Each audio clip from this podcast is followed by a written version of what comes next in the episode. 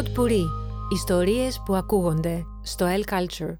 Είναι η σειρά εκπομπών podcast Έλληνες δημιουργοί από το 1821 έως και σήμερα, με την ευγενική χορηγία της εταιρείας Πλαίσιο.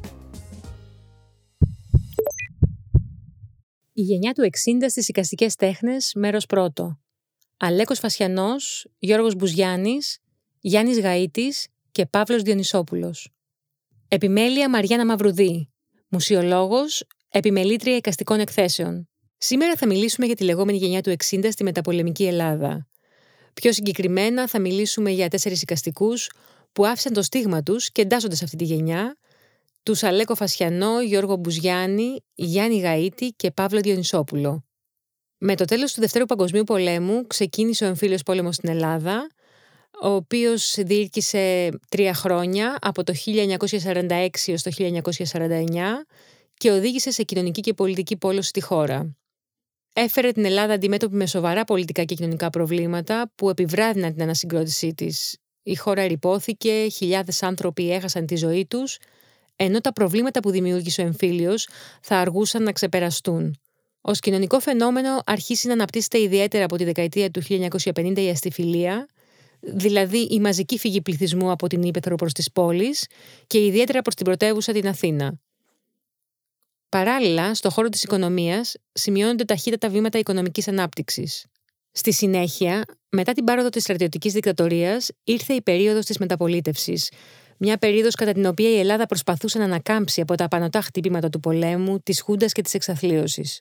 Τα γεγονότα αυτά στιγμάτισαν τους καλλιτέχνες της εποχής και υπήρξαν βασικοί πυλώνες επιρροής για τη μετέπειτα οικαστική τους πορεία. Λογοτέχνες, ποιητές, οικαστικοί ενώθηκαν και το αποτέλεσμα ήταν μαγικό. Γεννήθηκε η λεγόμενη τέχνη της πρωτοπορίας.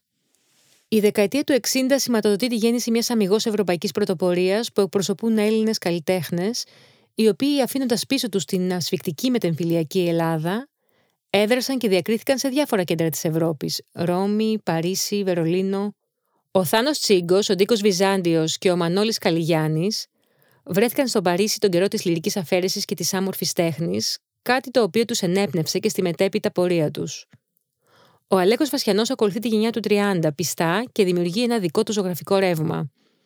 Ο Γιώργος Μπουζιάννη υπήρξε ο κυριότερος εκφραστής του εξπρεσιονισμού στην Ελλάδα ενώ ο Γιάννης Γαΐτης ήταν ένας αυθεντικός εκπρόσωπος της pop art, εμπνεόμενος από την ελληνική παράδοση.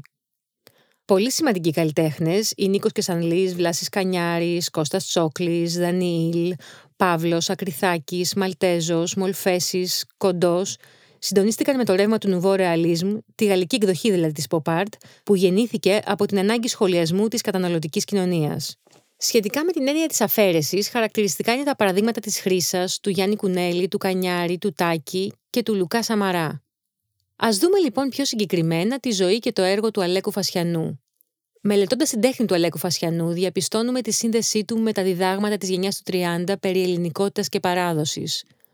Ο ζωγράφος εντάσσεται στη γενιά του 60, όπου επικρατούν άλλα κινήματα, όπως αυτό της pop art, nouveau realism, εξπρεσιονισμός, αλλά εκείνος παραμένει πιστός στην παραστατική ζωγραφική και στις ελληνικές καταβολές του.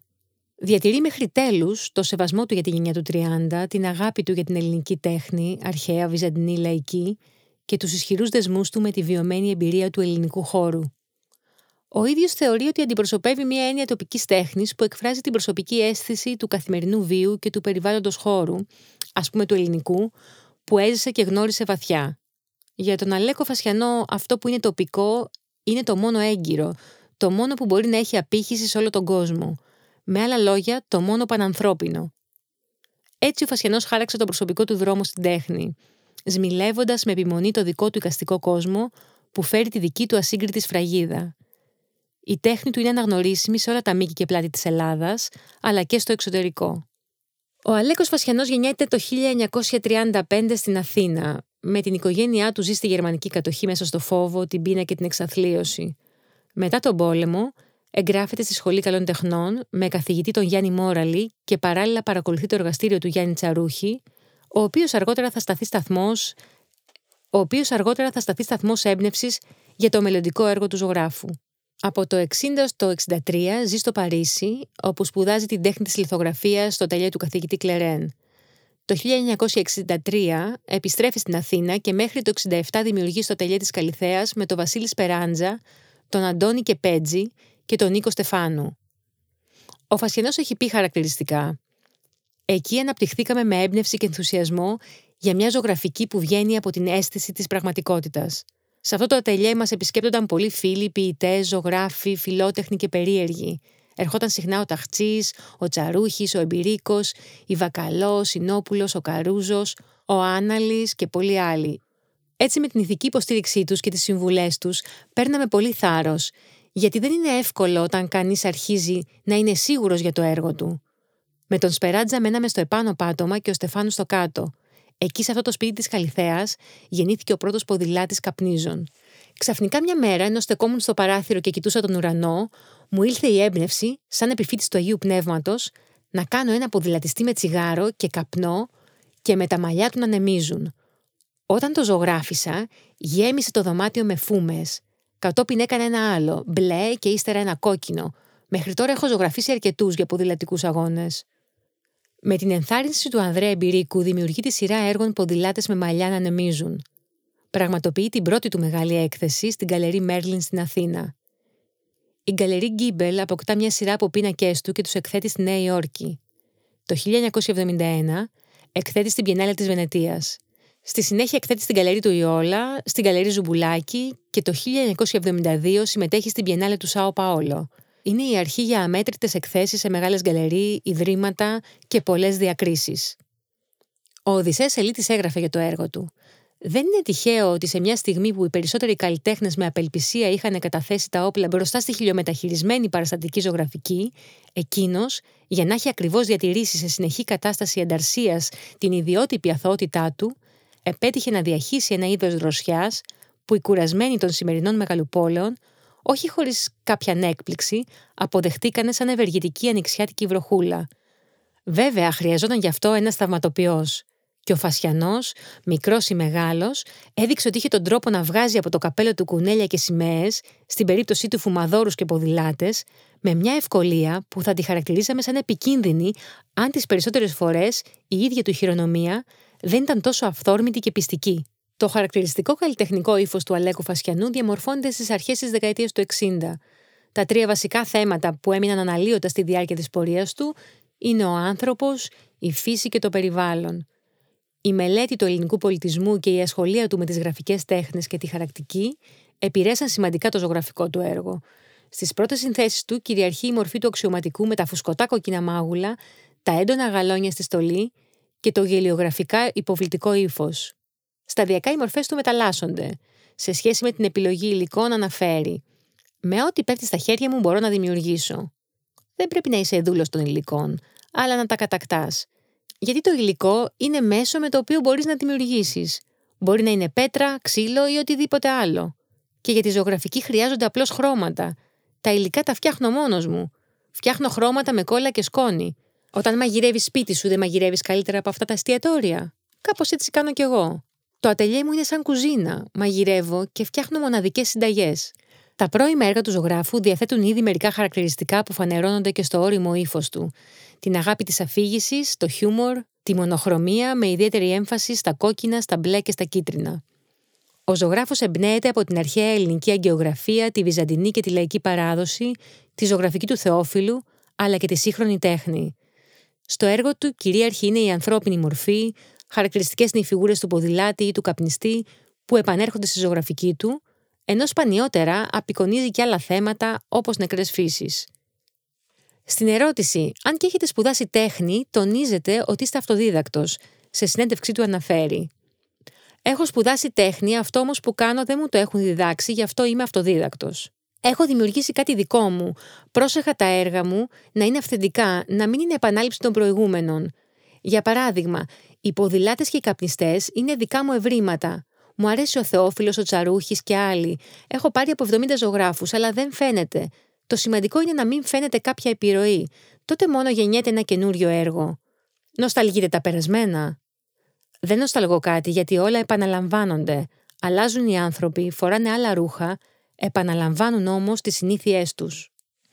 Ο ίδιος αναφέρει: Η ζωγραφική μου είναι ανθρωποκεντρική. Με ενδιαφέρει ο άνθρωπος, οι ιστορίες του, οι σχέσεις του και οι συνήθειές του. Μέσα σε κάποιες ανθρώπινες ιστορίες, βέβαια, κάποιες φορές μπορείτε να παρατηρήσετε και λαογραφικά στοιχεία που αφορούν ήθη, έθιμα ή τη θρησκεία του λαού μας. Στη συνέχεια θα μιλήσουμε για τον εξπρεσιονισμό του Γιώργου Μπουζιάννη, του μεγαλύτερου εκπροσώπου του κινήματος στην Ελλάδα. Ο εξπρεσιονισμός αποτελεί καλλιτεχνικό κίνημα της μοντέρνας τέχνης που αναπτύχθηκε στις αρχές του 20ου αιώνα, περίπου την περίοδο του 1905 έως το 1940, και κυρίως στον χώρο της ζωγραφικής. Το ρεύμα του εξπρεσιονισμού αναπτύχθηκε κυρίως στη Γερμανία. Οι εξπρεσιονιστές ζωγράφοι επηρεάστηκαν από διάφορους προγενέστερους ζωγράφους, μεταξύ των οποίων ο Βαν Κόγκ και ο Μούγκ, αλλά επίσης και από έργα της αφρικανικής τέχνης. Για τους εξπρεσιονιστές, το χρώμα αποτελούσε ένα σημαντικό μέσο έκφρασης από μόνο του, χωρίς απαραίτητα την ανάγκη ενός αντικειμένου. Ο Καντίνσκι υπήρξε μία από τις ηγετικές μορφές του εξπρεσιονισμού που στήριξαν αυτή τη θέση και οδήγησαν σταδιακά στη διαμόρφωση της σύγχρονης αφηρημένης τέχνης. Ο μεγαλύτερος Έλληνας εξπρεσιονιστής, όπως είπαμε, παραμένει ο Γιώργος Μπουζιάννη. Η ζωγραφική του ορίμασε στην πατρίδα του εξπρεσιονισμού, τη Γερμανία, όπου έζησε από το 1906 έως το 1935. Ήταν ο μόνος από τους Έλληνες ζωγράφους που έφτασε εκεί με σκοπό να ενστερνιστεί το δίδαγμα της εξπρεσιονιστικής ζωγραφικής της Εθνικής Σχολής της Γερμανίας. Ο Μπουζιάννης δημιουργεί ένα ζωγραφικό σύμπαν που εμπνέεται από τα πάθη του ανθρώπου, τα οποία εξελίσσονται σε πάθη της μορφής και πάθη της ζωγραφικής ύλης. Στα χρόνια της απομόνωσής του, εξελίσσεται στο έργο του μια μορφή ελληνικού εξπρεσιονισμού με κύρια χαρακτηριστικά τα θερμά, καθαρά και λαμπρά χρώματα. Ο πόλεμος του 40 αποτέλεσε την κυριότερη πηγή προβληματισμού, έμπνευσης και ανάγκης για απομάκρυνση από αυτή την καταπίεση. Η ζωγραφική του Μπουζιάννη γίνεται το σύμβολο μιας ολόκληρης γενιάς. Τους Ευρωπαίους καλλιτέχνες απασχολεί η ανθρώπινη μορφή που επηρεάζεται από το κοινωνικό γίγνεσθε σε αντίθεση με το γερμανικό εξπρεσιονισμό, που η ανθρώπινη μορφή γίνεται αντικείμενο παραμόρφωσης, γκροτέσκου και καρικατούρας. Οι Έλληνες ζωγράφοι ενδιαφέρονται για το ψυχογραφικό θέμα των προσώπων και λιγότερο για το κοινωνικό. Ο άνθρωπος αντιμετωπίζεται με βάση τη μνήμη και την ταυτότητα. Ο Μπουζιάννης δεν αντιλήφθηκε ότι έγινε εξπρεσιονιστής μοντέρνος, όπως λέει και ο ίδιος. Ήρθε από μόνο του, από μια εσωτερική ανάγκη, συνεχίζει. Τυχαία μια μέρα στο Μόναχο, κοιτάζοντας έξω από το παράθυρο της Αγριοκαστανιές, είδε ένα κίτρινο-πράσινο φύλλο που τον συγκίνησε. Του φάνηκε συμβολικό, μπήκε στο τελειέ και ζωγράφησε μια αυτοπροσωπογραφία με φύλλο στο χέρι. Εξέθεσε 16 τέτοια σαν πορτρέτα, όπως τα αποκαλεί, στην καλερί Ριτλάρερ στο Μόναχο το 1924 και οι διδυραφικέ κριτικές τον ενέταξαν εν αναγνία του στους εξπρεσιονιστές. Ο Μπουζιάννης, ολοκληρωμένος ήδη καλλιτέχνης, πηγαίνει στο Παρίσι από το 1929 έως το 1932. Στη ζωγραφική του προστίθενται νέα στοιχεία, όπως το πιο έντονο χρώμα, όπως το κόκκινο στα έργα με ακουαρέλα και το χονδρό πλαίσιο στις ελαιογραφίες του. Ο ιστορικός τέχνης Γιώργος Μιλωνάς δείχνει να συμφωνεί και επικαλείται μια φράση του ίδιου του Μπουζιάννη. Με λένε εξπρεσιονιστή γιατί δεν μπορούν να τοποθετήσουν σε καμία από τις γνωστές τεχνοτροπίες την εργασία μου. Θα μπορούσα να πω πως το έργο μου είναι ο ίδιος ο εαυτός μου.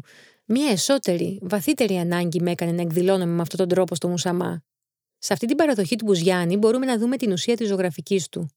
Ζήταγα κάτι να βρω που θα μου έδινε μια εσωτερικότητα. Μια έκφραση, πράγμα που δεν μου έδινε ο ιμπρεσιονισμό και λιγότερο ο νατουραλισμός. Αυτό μου δημιουργούσε μια κατάσταση όλο ανησυχίες, γιατί έμεναν ικανοποίητος. Στόχος του είναι να προβάλλει τον ψυχισμό των ανθρώπων που ζωγραφίζει και συμπληρώνει. Δεν μπορώ να πω ότι δεν έμαθα τίποτε.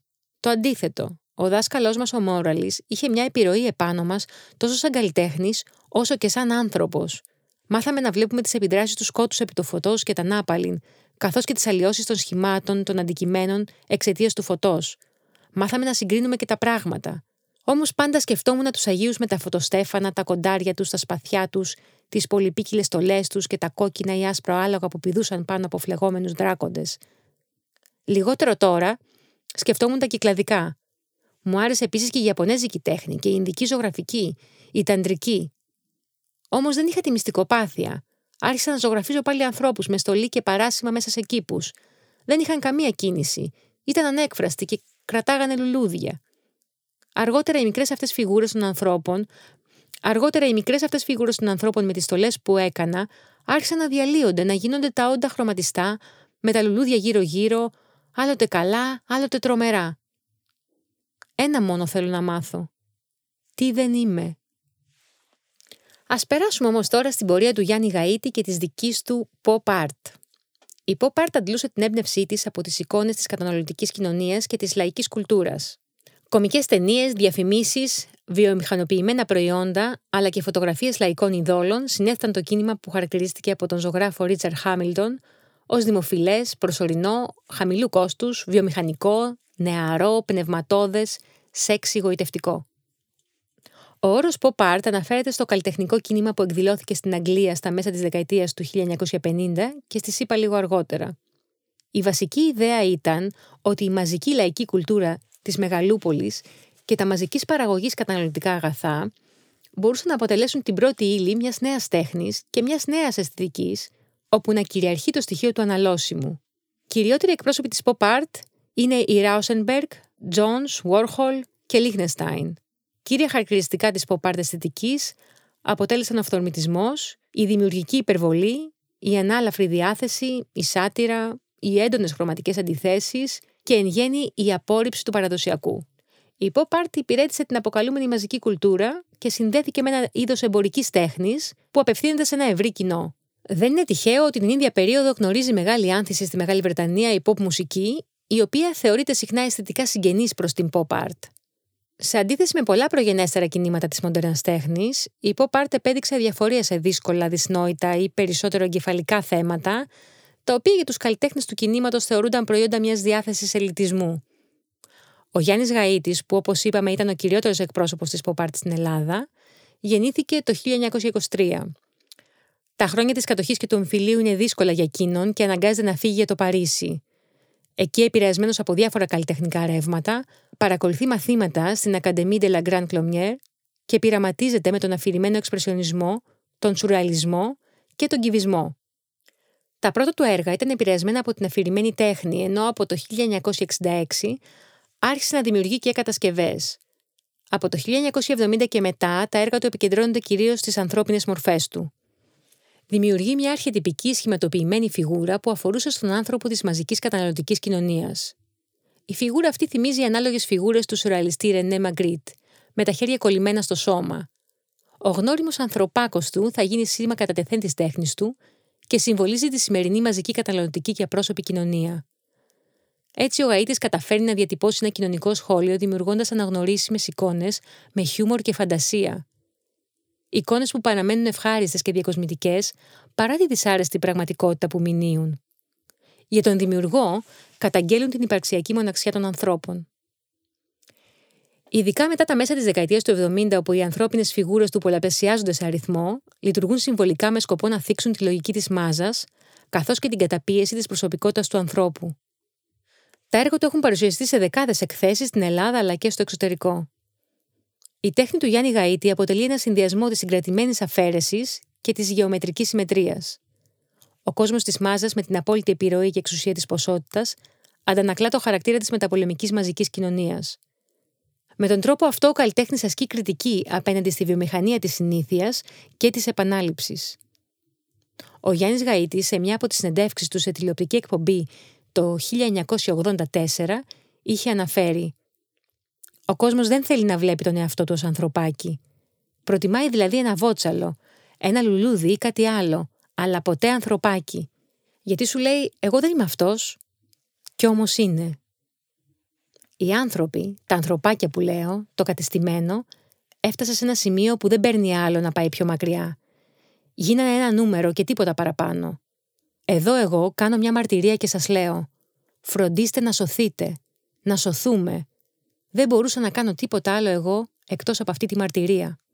Τέλος, σε μια συνέντευξή του αναφέρει «Πέρασα από την παραστατική ζωγραφική, τον εξπρεσιονισμό, τον σουραλισμό, την αφηρημένη, τον κυβισμό, μέχρι να βρω αυτό που λέγεται ανθρωπάκι». Θα μιλήσουμε τώρα για ένα καλλιτέχνη νεορεαλιστή που με την τέχνη του έχει αφήσει ιστορία και δεν είναι άλλος από τον Παύλο Διονυσόπουλο.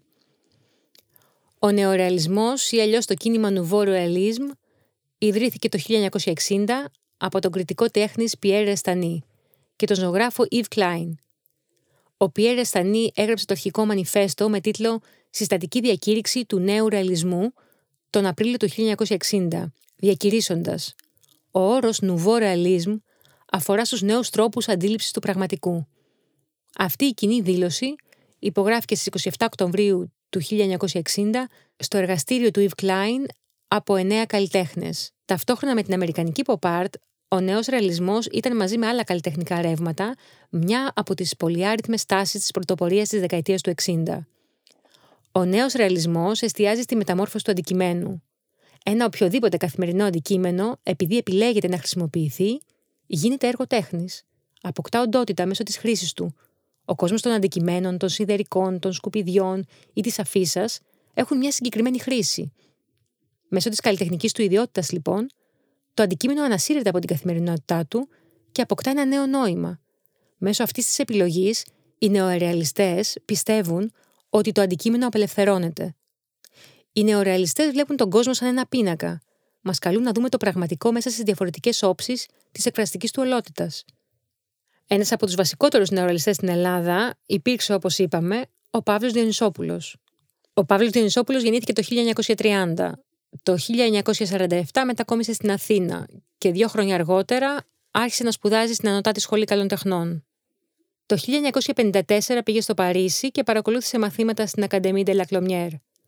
Το 1958 έλαβε την ελληνική κρατική υποτροφία από το Ίδρυμα Κρατικών Υποτροφιών, το οποίο διήρκησε τρία χρόνια και εγκαταστάθηκε στο Παρίσι. Εκεί γνώρισε την ομάδα καλλιτεχνών Nouveau Realist. Παράλληλα, άρχισε να πειραματίζεται με χάρτινες ταινίες από περιοδικά, με τα οποία δημιούργησε αφηρημένες συνθέσεις. Εμπνευσμένος από αυτές τις χάρτινες λωρίδες, μάζευε συνεχώς αχρησιμοποιητές αφήσεις από τυπογραφία.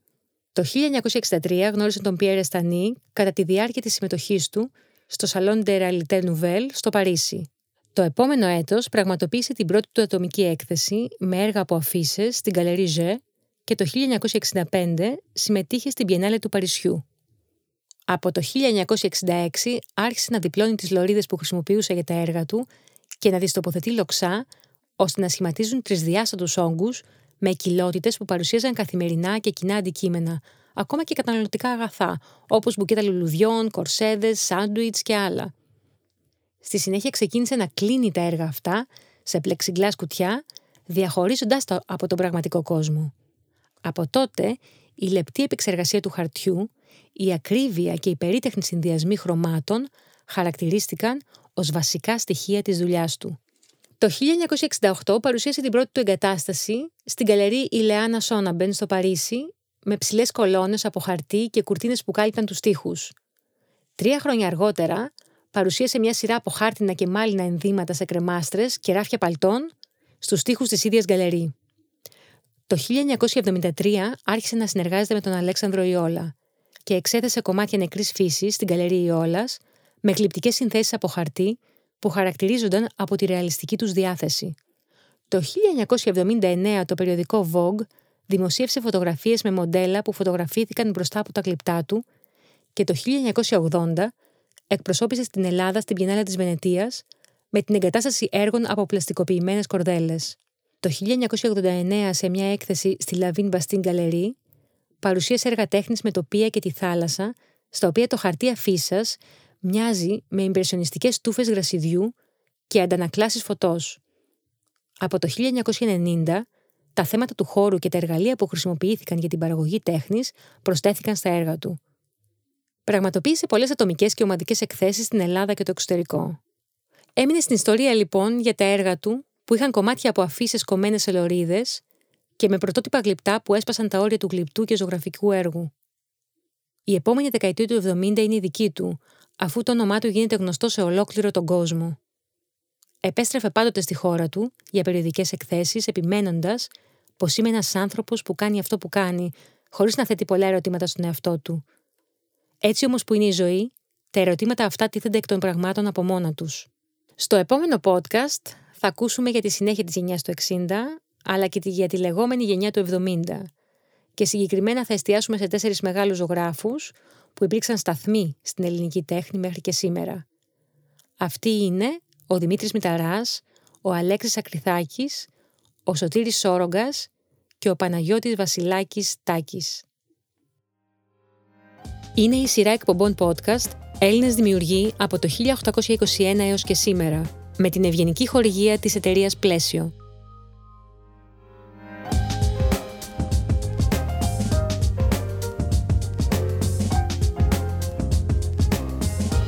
Pod Puri. Ιστορίες που ακούγονται στο L Culture.